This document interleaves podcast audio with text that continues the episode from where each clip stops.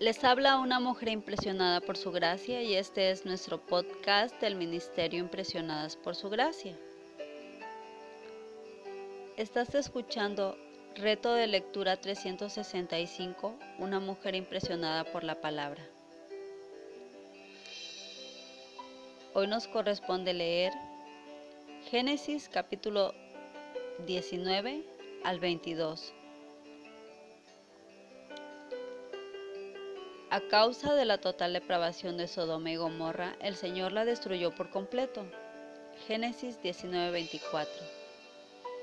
No sin antes alertar al único justo que vivía en aquel lugar. Génesis 19:15 al 17. Lot se había establecido en esta ciudad impía y había levantado una familia allí. Aunque considerado justo, en su estilo de vida no estaba totalmente consagrado a Dios.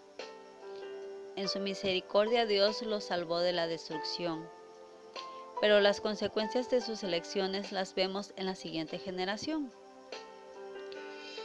Sus familiares se burlaron de los ángeles cuando vinieron a salvarlos y sus hijas terminaron adoptando las formas de aquella cultura. Génesis 19, 32 al 37. Examina tu vida. ¿Te ves reflejada en las elecciones de Lot? ¿De qué forma? ¿Vives cerca de Sodoma en algún área de tu vida?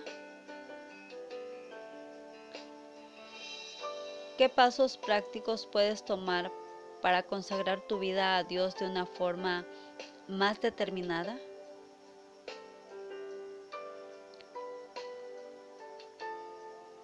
Dios defiende a Sara de nuevo cuando su esposo la pone en peligro. Génesis 20, del 1 al 8.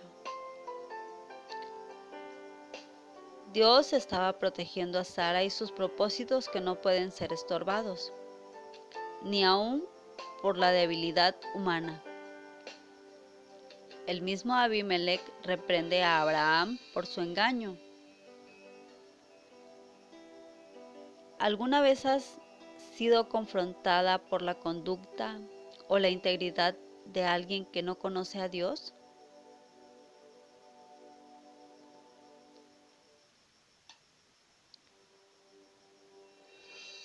Dios cumple sus promesas tal y como Él lo ha establecido. Génesis 21, 1 y 2. ¿Cómo alienta esta verdad tu fe en cuanto a eso que estás esperando que Dios haga en tu vida?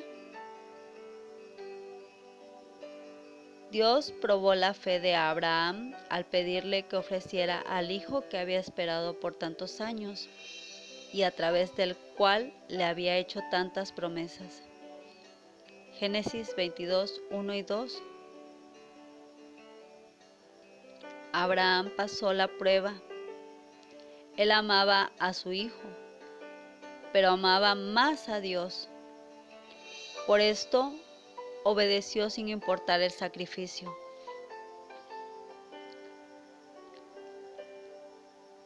Juan 12:3 dice, Entonces María tomó una libra de perfume de nardo puro, de mucho precio, y ungió los pies de Jesús y los enjugó con sus cabellos.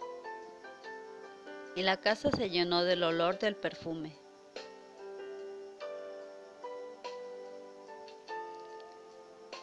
¿Qué valor tiene Cristo para ti? ¿Hay algo que debes entregarle y que insistes en retener? ¿Cuál es ese acto de adoración sacrificial que Dios te está llamando a hacer?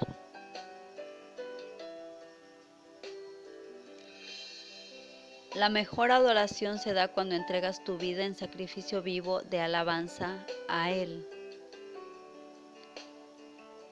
Recuerda, hemos creado un ídolo cuando la bendición de Dios o sus dádivas son más atesoradas en nuestro corazón que el dador de ellas. Nada tiene más valor que Cristo.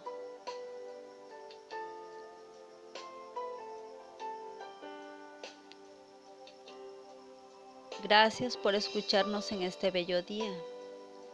Nuestra oración es que Cristo viva en tu corazón por la fe y que el amor sea la raíz y el fundamento de tu vida y que así puedas comprender cuán ancho, largo, alto y profundo es el amor de Cristo.